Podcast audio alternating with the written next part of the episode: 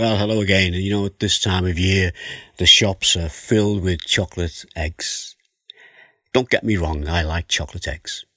But they're not what I think about when I think of Easter. You know, I'd sooner call to mind the words of those great hymns that we sing at Easter time. And this week we've been looking at those who wrote those hymns, and I thought that we might look at a hymn written by Robert Lowry. Robert Lowry was born in Philadelphia. That was way back in 1826, and he was a Sunday school teacher and a, choir member in his church.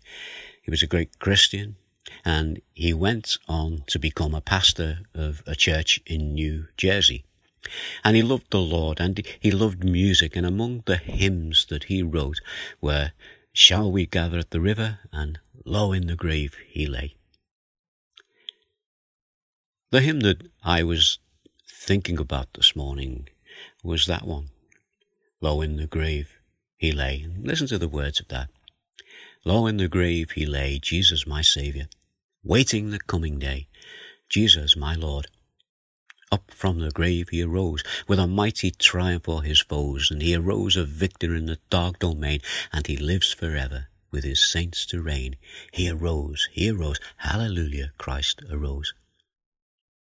We're waiting that coming day of his return. And this is what the second verse says. Vainly they watched his dead, watched his bed, Jesus my Saviour. Vainly they sealed the dead, Jesus my Lord. Up from the grave he arose with a mighty triumph for his foes. He arose a victor from the dark domain, and he lives forever with his saints to reign. He arose, he arose. Hallelujah. Christ arose. You know, Jesus uh, has risen.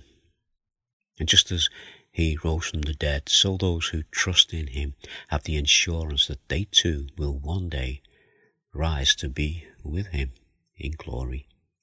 Listen to what he said to his disciples in John 15, verse 1 and 2. Do not let your heart be troubled. You believe in God. Believe also in me. My Father's house has many rooms.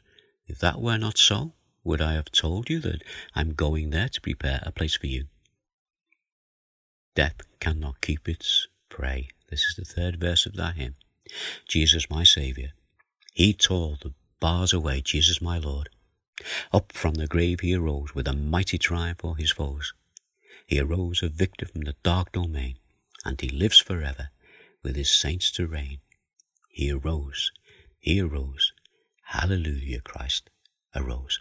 Isn't it great to be able to just think of those hymns, to sing that chorus? It's such a mighty chorus. You know, up from the grave he arose with a mighty triumph for his foes.